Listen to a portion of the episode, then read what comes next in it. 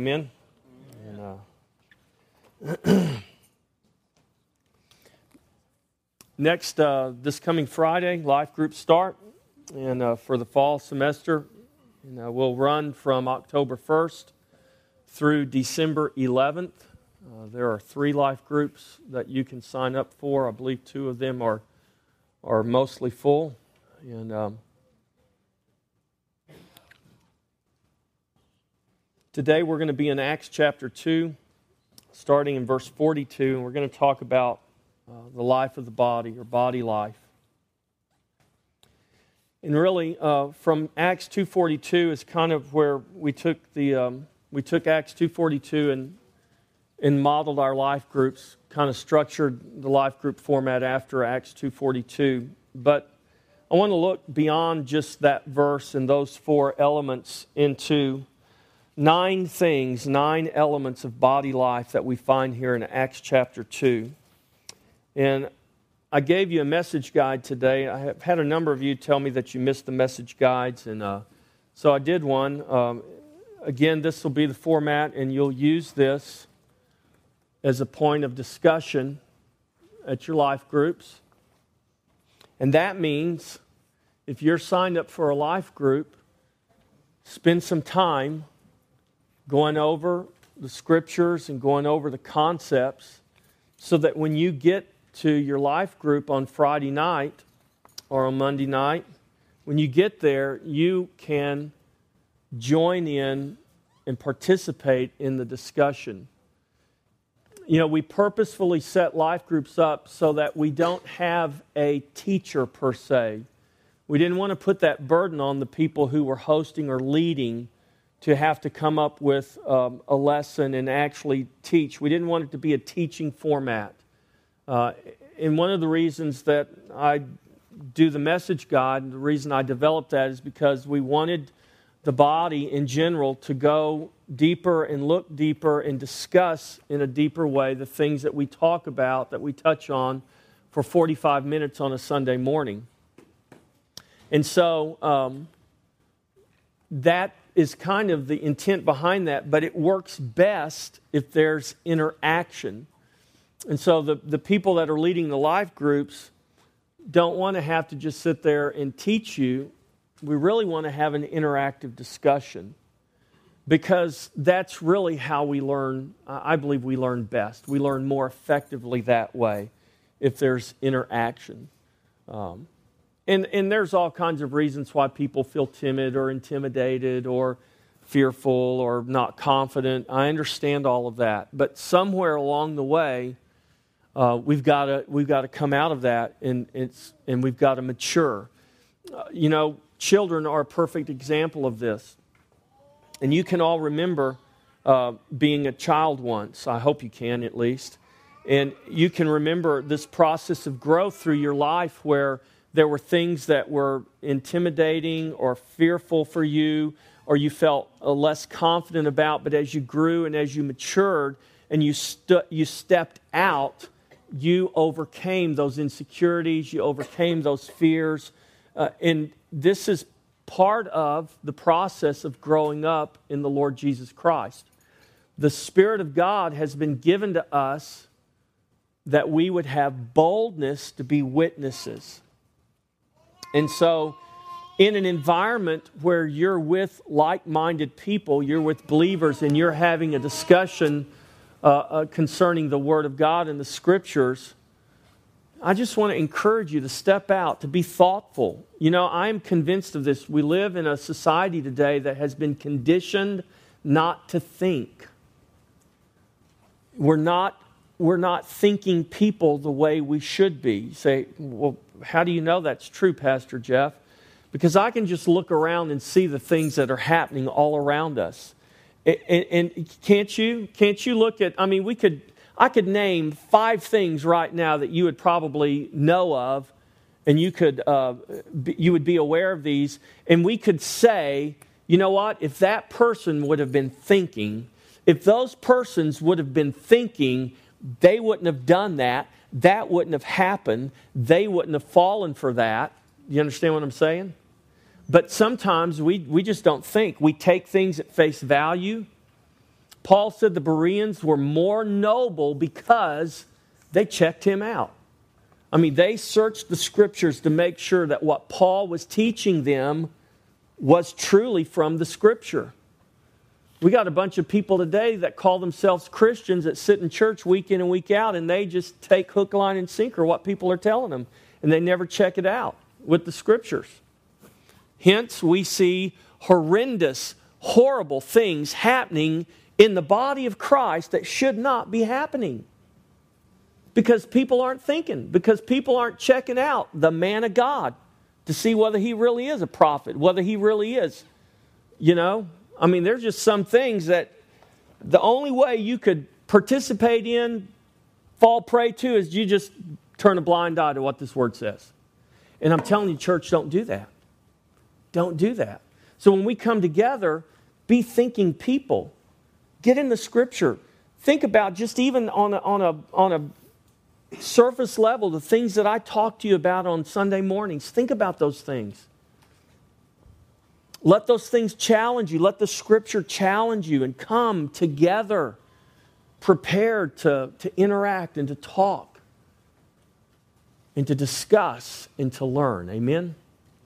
Well, that's my extended um, advertisement for life groups, um, or at least part of it. But uh, now, really and truly, so let, us begin here and let's uh, look in Acts 2.42.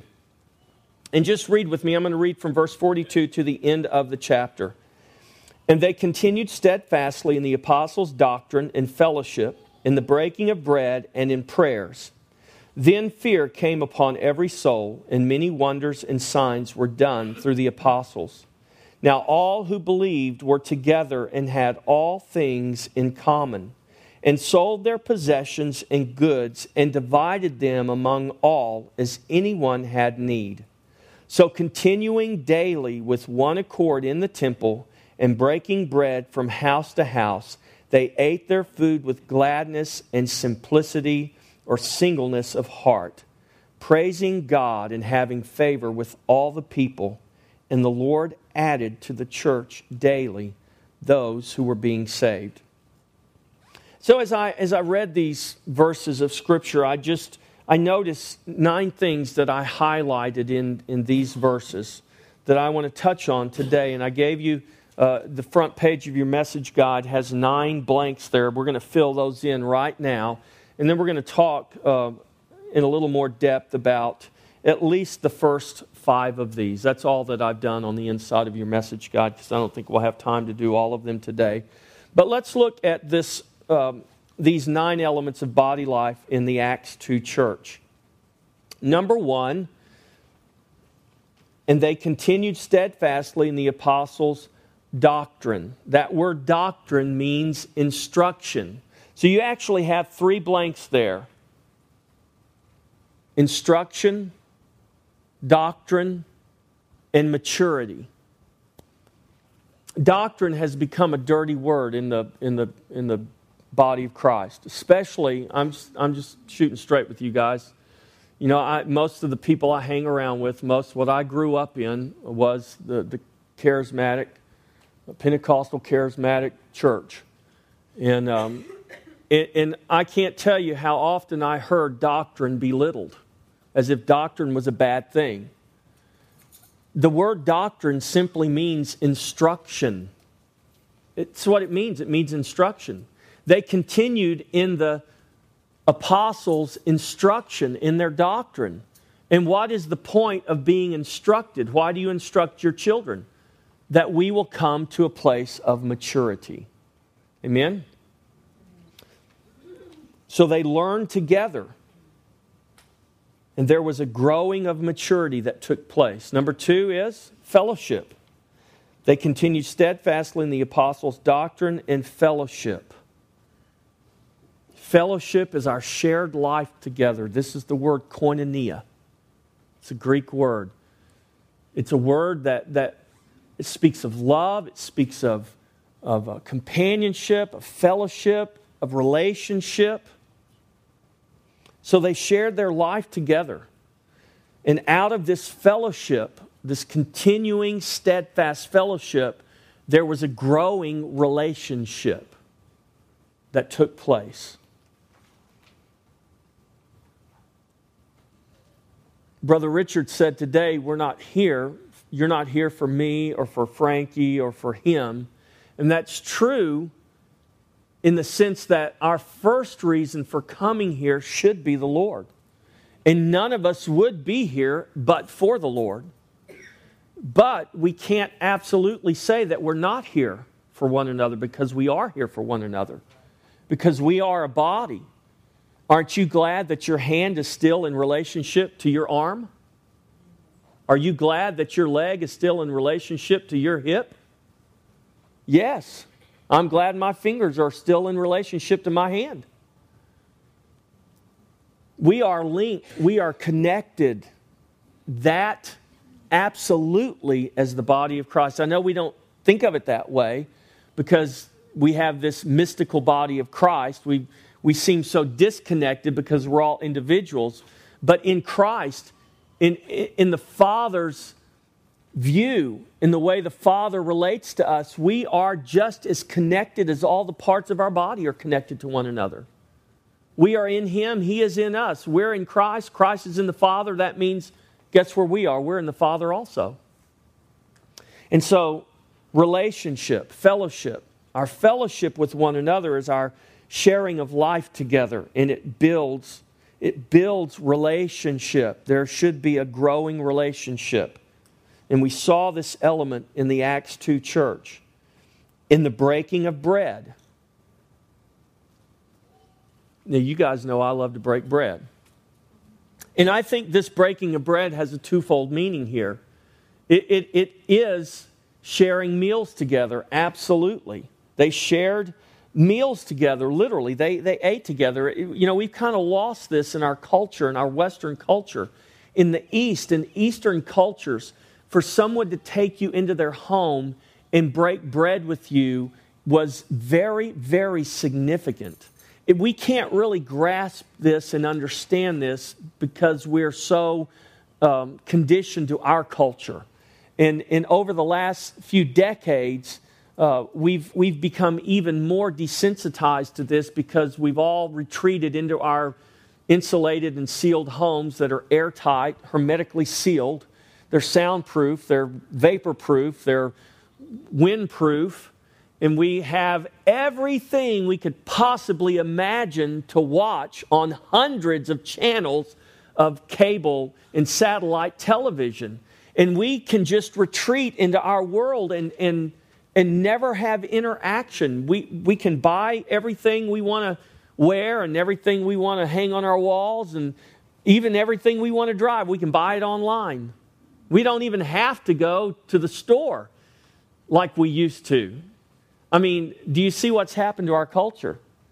And so, in, in this culture, to break bread together was a very significant thing. It was a very significant thing. And so, this breaking of bread caused a growing of communion between the members of the body. And it also was significant in the breaking of bread when they came to the Lord's table. When they did what we did this morning, when they took the bread and the cup and proclaimed the body of Christ and the blood of Christ. And so in the early church, the, the communion table wasn't anything like this. And they didn't have communion wafers and little plastic cups of grape juice. The table was a real table, it was a real feast. They had a love feast, that's what they called them. And they would literally sit down and they would have a meal together. They would, they would sup together.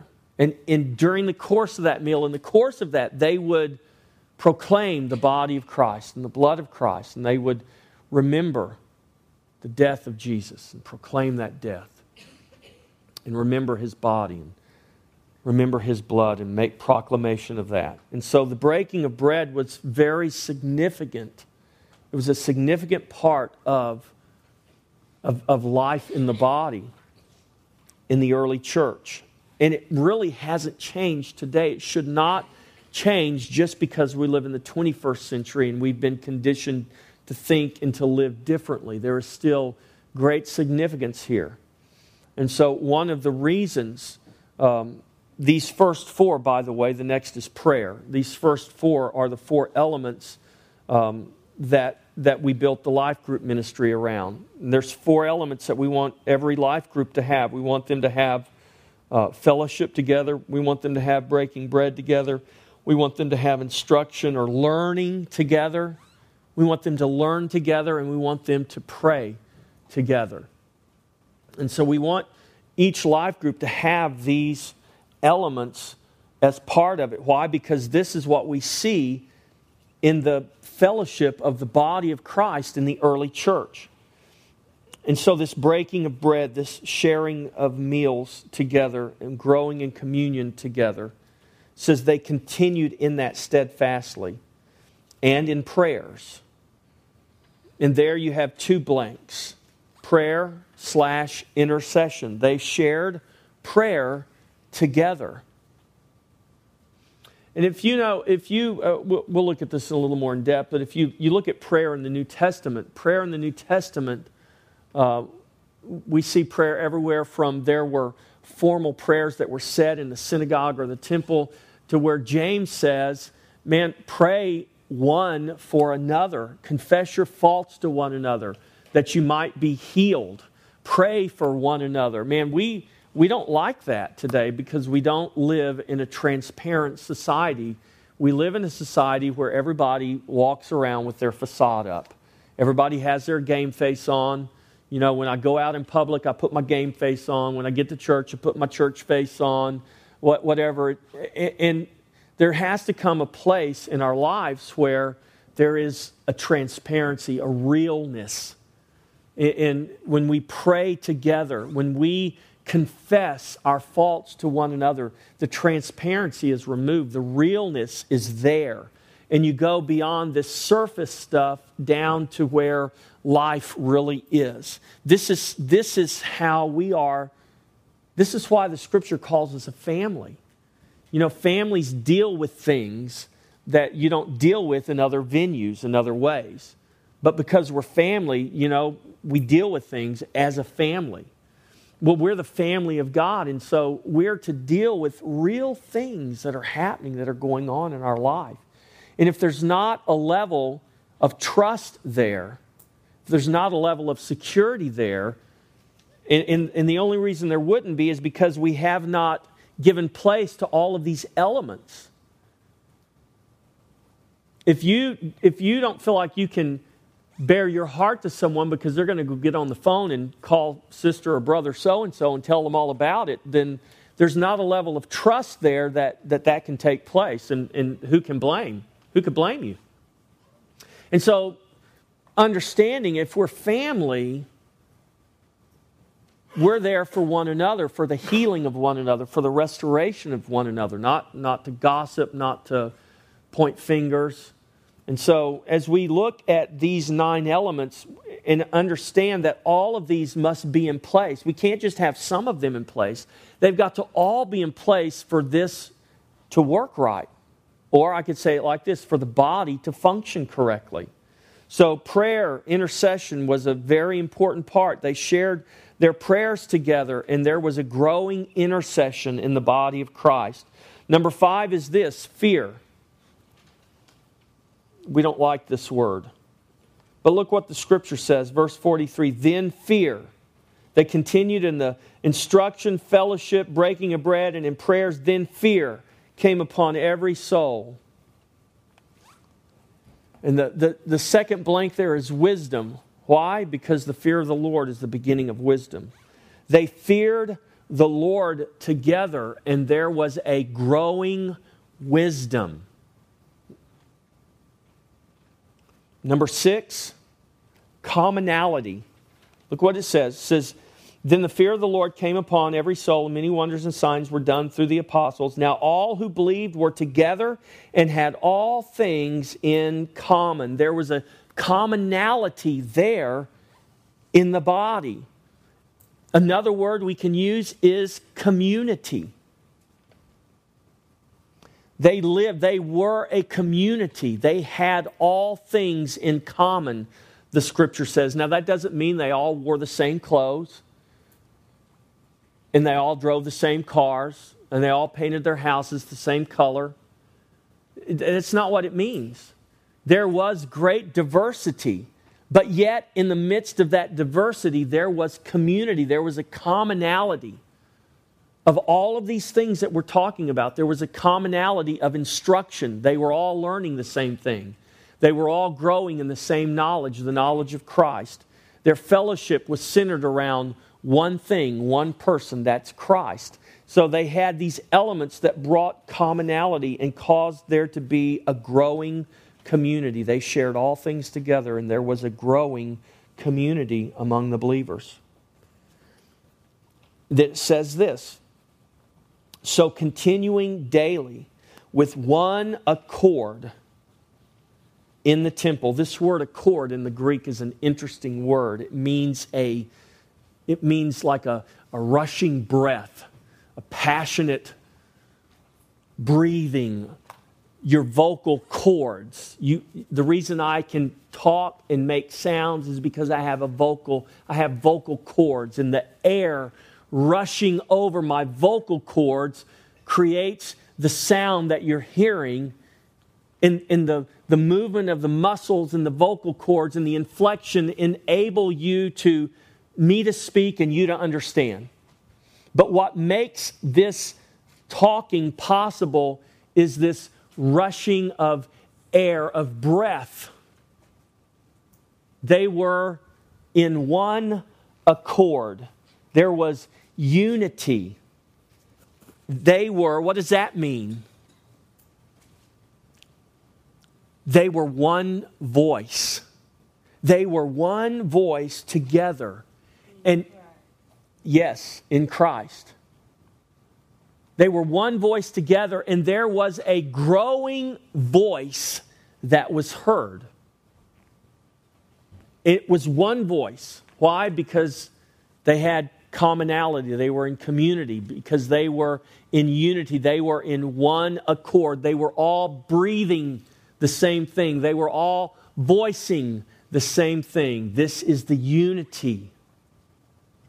It's interesting to think about this in the book of Genesis, shortly after the flood, when man began to spread out upon the earth. There was a man named Nimrod he wasn't a good man. He established a city on the plain of Shinar called Babel.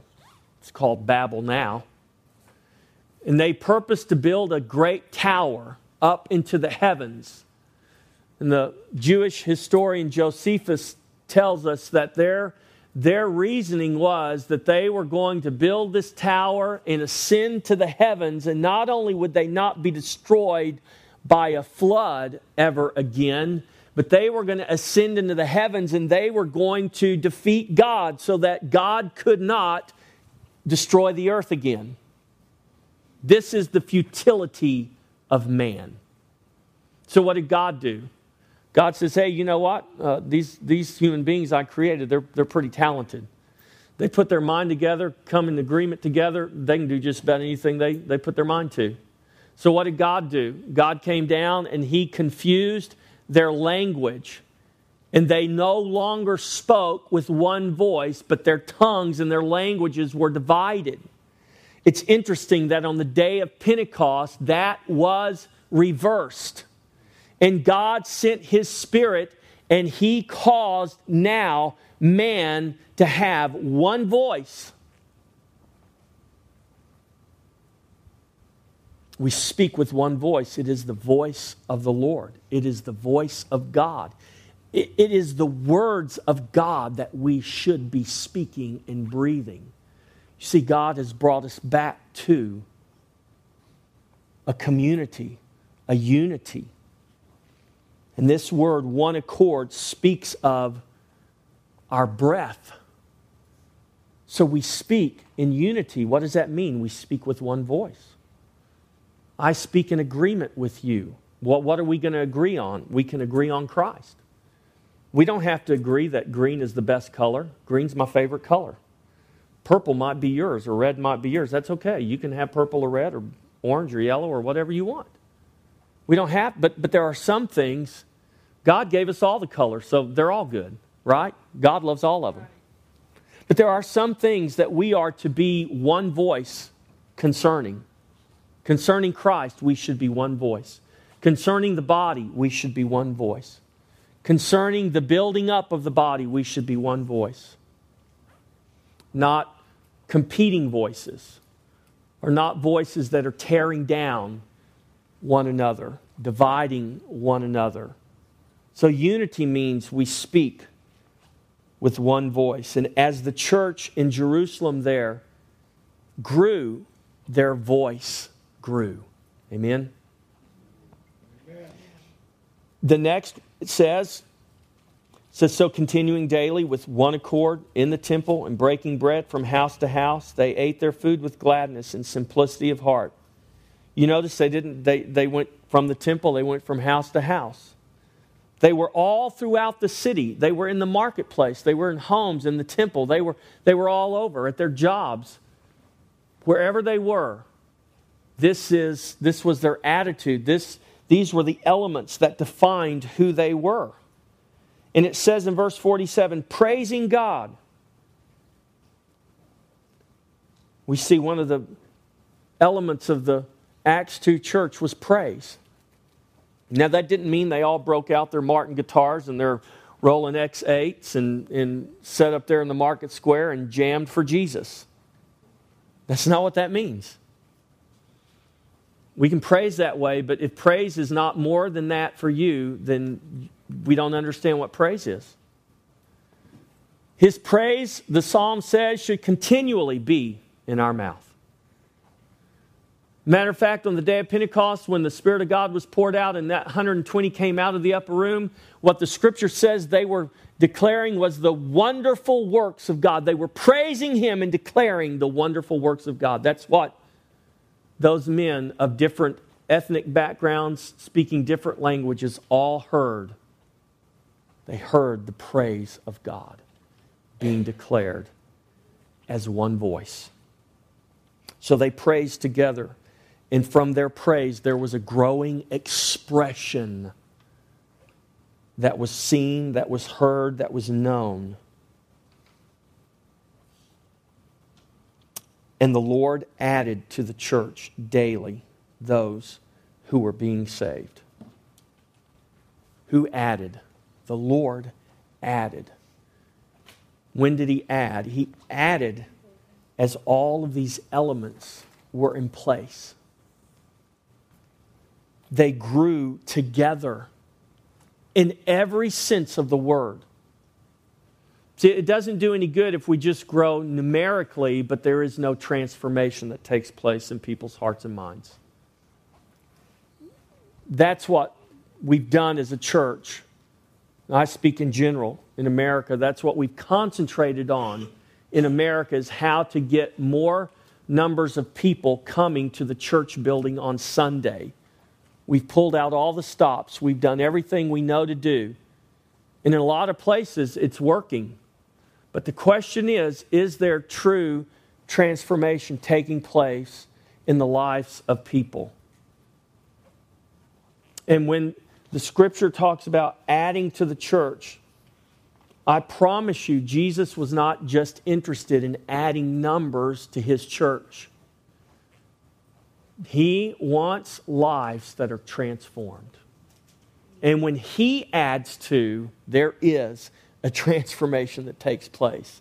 When we add to, there's not necessarily a transformation that takes place. You understand what I'm saying? Mm-hmm.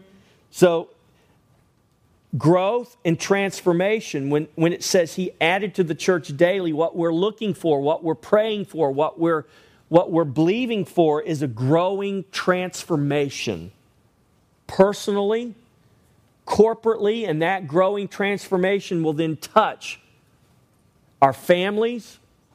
That growing transformation will touch our neighborhood. It will touch our city. It will touch our county. It will touch our state. It will touch our nation. It will touch the world. That's what we want transformation to do. But it can't do that. We can't change the world until what? Until we're changed. We can't save the world until we're saved. Amen? So let's go back. Let's go to, to number one instruction. Learning together. There being a growing maturity. We should learn from and with one another in Christ centered interaction. What is the point? We turn our hearts toward Christ for a growing revelation of Him and a growing maturity in Him. Listen, if I'm not looking to Christ, I'm never going to get a revelation of Christ. Paul says, as we behold in the mirror being transformed into the same image. If I'm not looking into his face, I'm not being transformed into his image. So, whatever you're looking to, that's what you're being transformed to. If you're caught up with the world and looking to the world and hung up on the world, that's what your life is going to be transformed to. Now, you can play the game and put on the costume and put on the mask and wear the facade and talk the language, do all that. And you might fool a whole lot of people, but I'm going to tell you what, you won't fool God. And your life eventually your life is going to betray you. And so we got to come to a place of turning our hearts toward Christ. And in turning our hearts to Him and beholding Him as in a mirror, we shall be transformed into the very same image. And that instruction should lead to that conformity and that maturity in Him. And this instruction brings about a renewal of our mind. And that renewal of our mind causes this conforming and this maturity to take place. Out of instruction, there should be encouragement. It's to encourage, to edify, or to build up, to equip. I'm here to equip you, the scripture says. For what? For the work of ministry. What is the work of ministry? We can boil it all down to this ultimately, it is seeing people come into the kingdom of God. It is preaching the gospel of Christ and, and, and seeing the power of the gospel transform hearts and minds. But if there is no preaching, if there is no declaration of the gospel through our lives, through our words, through our actions, then, then there is not going to be a way for that gospel to be received. We are the vessels God has chosen to make his gospel known. He doesn't send angels flying around in the heavens with big loudspeakers preaching the gospel. He has put vessels of clay on the earth and he has put his spirit in these vessels of clay and he has commanded us to go out and to declare his gospel. Amen? Amen.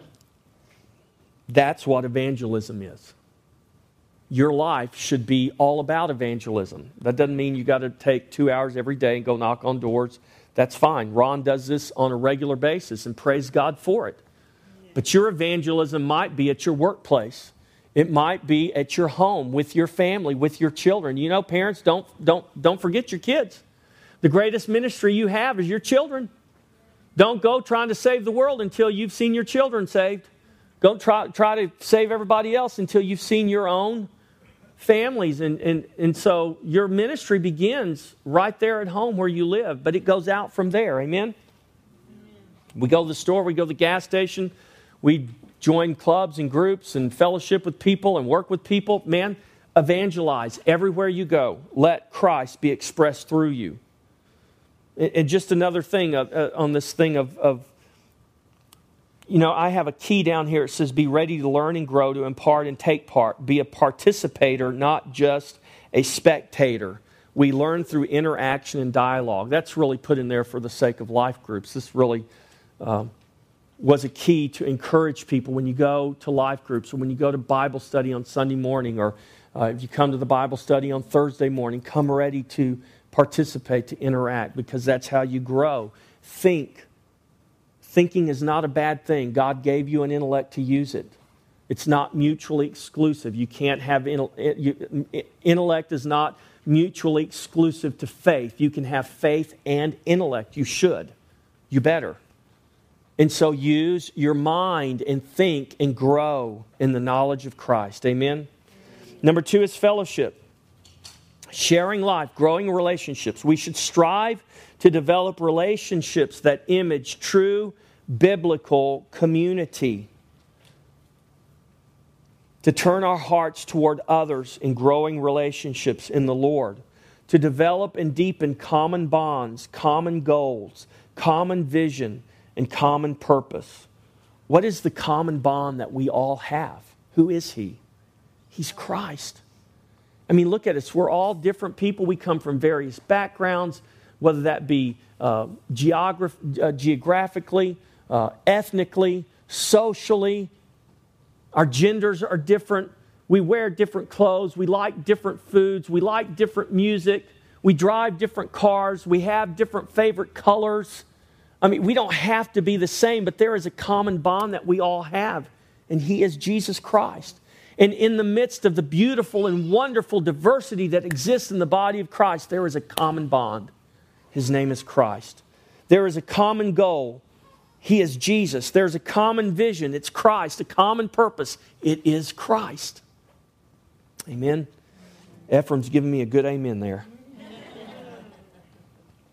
Fellowship should, fil- should facilitate deeper life and greater unity. Even our fellowship here, or the, the 30 minutes or 45 minutes before service when you're over there eating donuts and bagels, and, or you come for the Sunday morning Bible study, or whatever it is, you avail yourself to those opportunities to be in fellowship with one another. You say, Well, I can't go to a life group because I've got you know, uh, my kids are in sports, and well, then come early to church and fellowship next door. Or come on Wednesday night and, and, and go to Acts, adult chill time session, and fellowship with those believers. Or come and fellowship with some, some youth. But, but be in fellowship together with one another because it builds unity, it builds deeper life.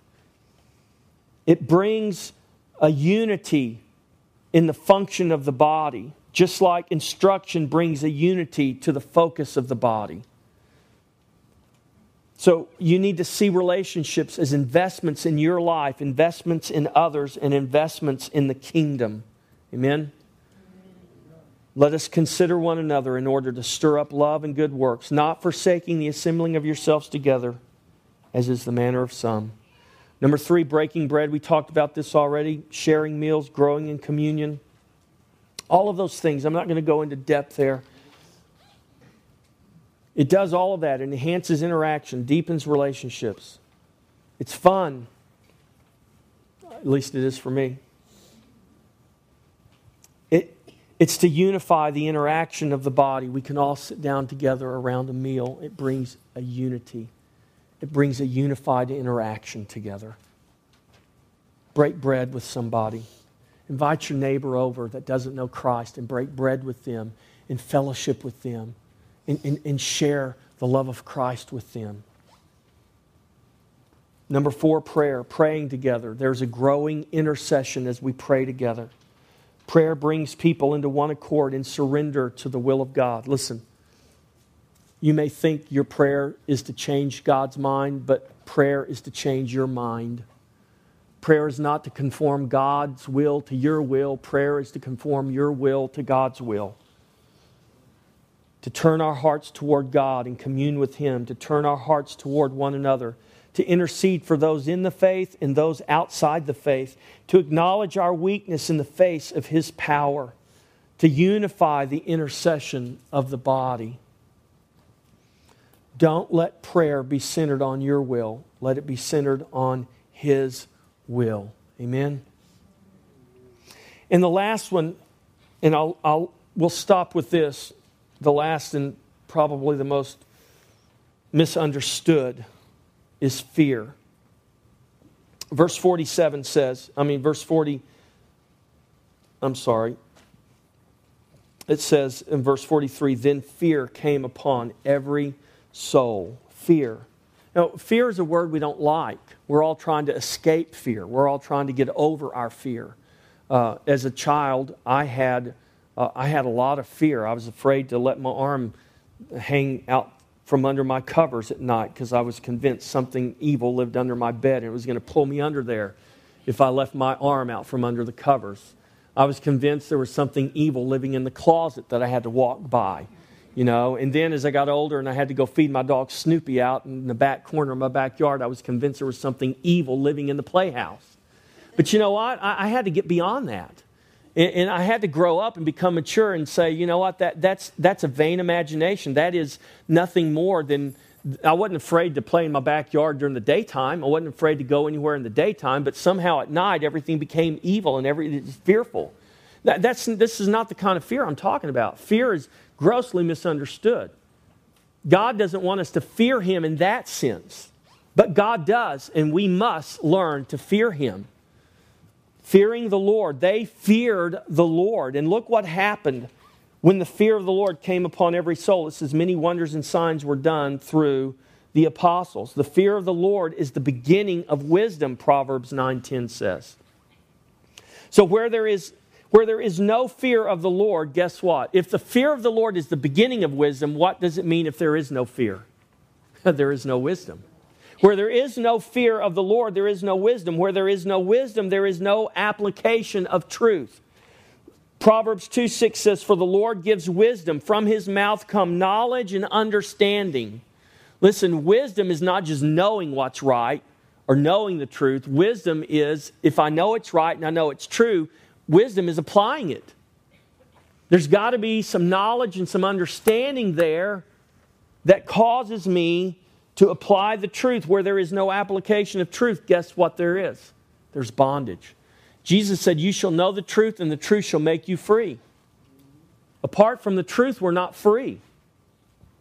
So, the power of the gospel is the power of God to release people from any and all things that keep them in bondage. See, the power of God's not just. Do you know there's a reason why when Moses, remember Moses came down from the mountain and he was going to deliver the children of Israel and he took the staff that God gave him and he goes to Pharaoh and he starts doing all these tricks. I mean, the staff turns into a snake. Do you remember, though, what happened to the. Pharaoh had his own magicians there, and you know what they did? They do the same thing listen, don't tell me that the enemy doesn't have power. He's got power. And don't confuse the power of God, what we're talking about here, just with the ability to manifest something in the physical. The power of the gospel is the power to release us from bondage.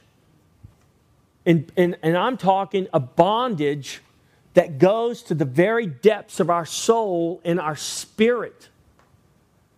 The fear of the Lord is the beginning of wisdom. Where there is no wisdom, there, there, there is no power. You know why I believe there more miracles take place in the third world? People say, well, it's because they have childlike faith. I don't really think that's necessarily it. I think a lot of places you see those miracles take place, there is no it's just like this there is no proliferation of the Word of God. Some of those places are absolutely starved.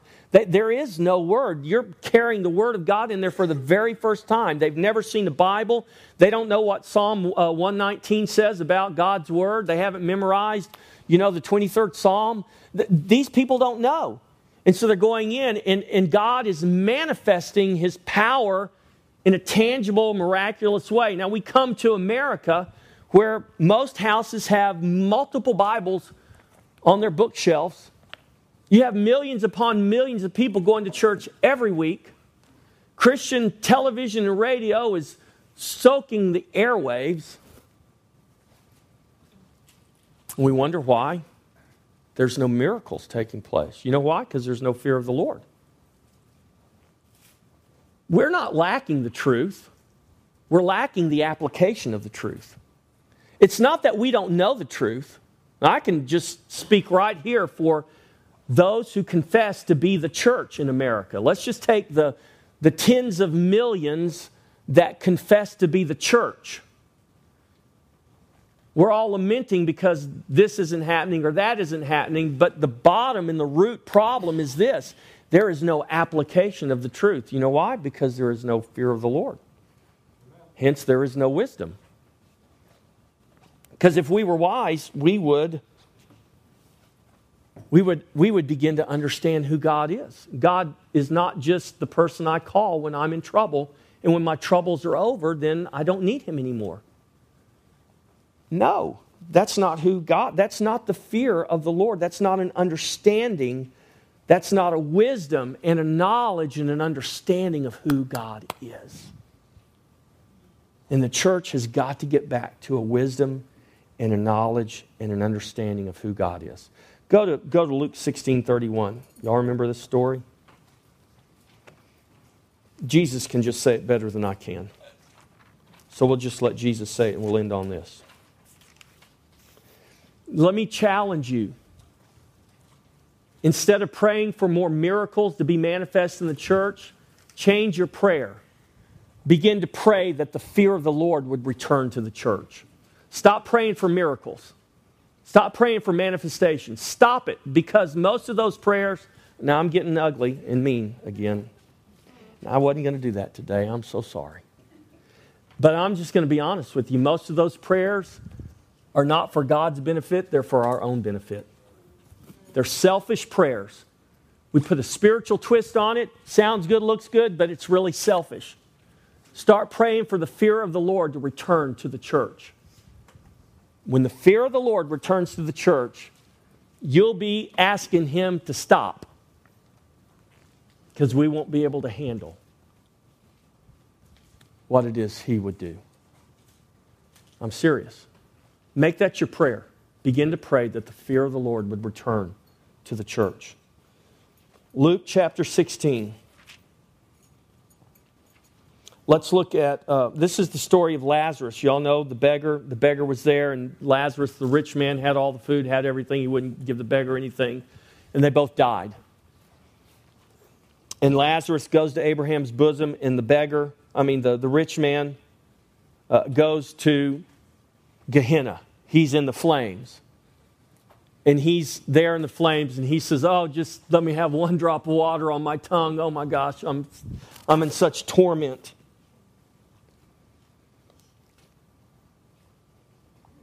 Look, let's pick the story up in verse 27. Say, so I can't, I can't help you. There's this great gulf between us.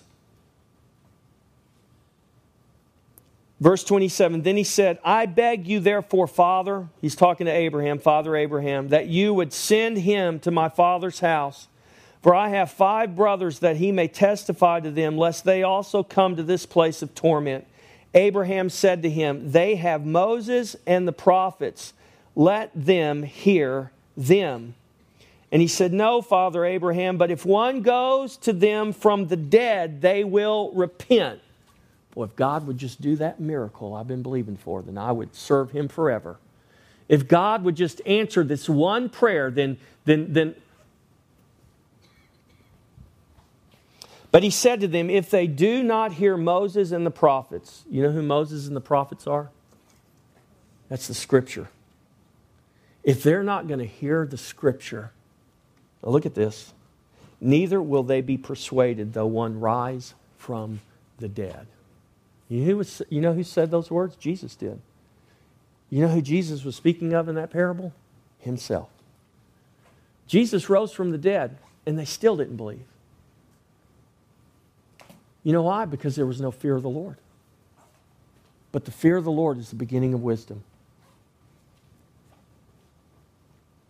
And the proverb says, The Lord gives wisdom, and from his mouth come knowledge and understanding. Begin to pray that the fear of the Lord would return to the church so that men would, in earnest, turn their hearts to the Lord and be saved and be transformed and we would see a church that is glorious, that is the image of the Son, that is walking in His love, walking in His power, walking in His nature and His character. That's what the world needs. That's what we're here for, church. That's what we're here for. But we will not become that until we purpose that. And that becomes our prayer. And that becomes our desire. And that becomes our quest. Amen? Let's all stand.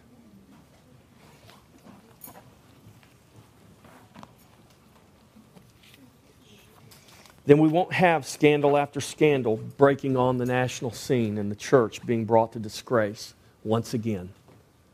Those things won't keep happening.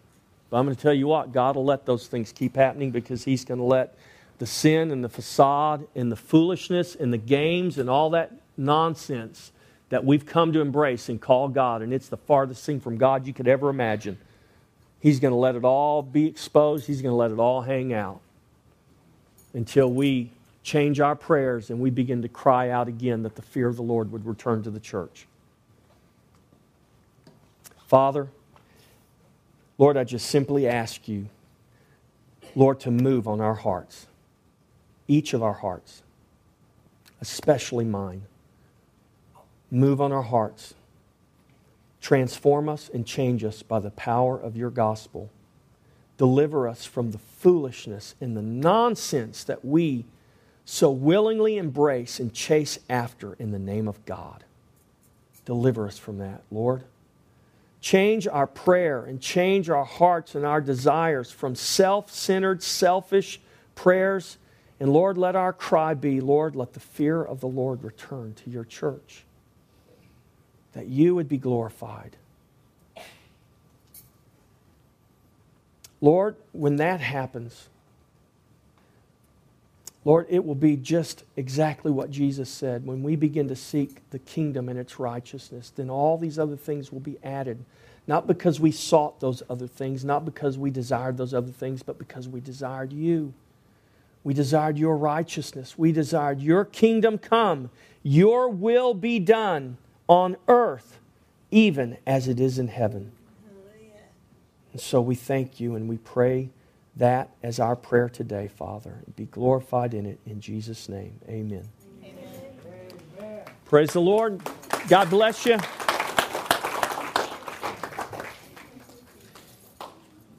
If you're here and you need prayer, want prayer for anything, come and let us agree together. Amen. Need prayer? You, what's the matter? Let me turn this off.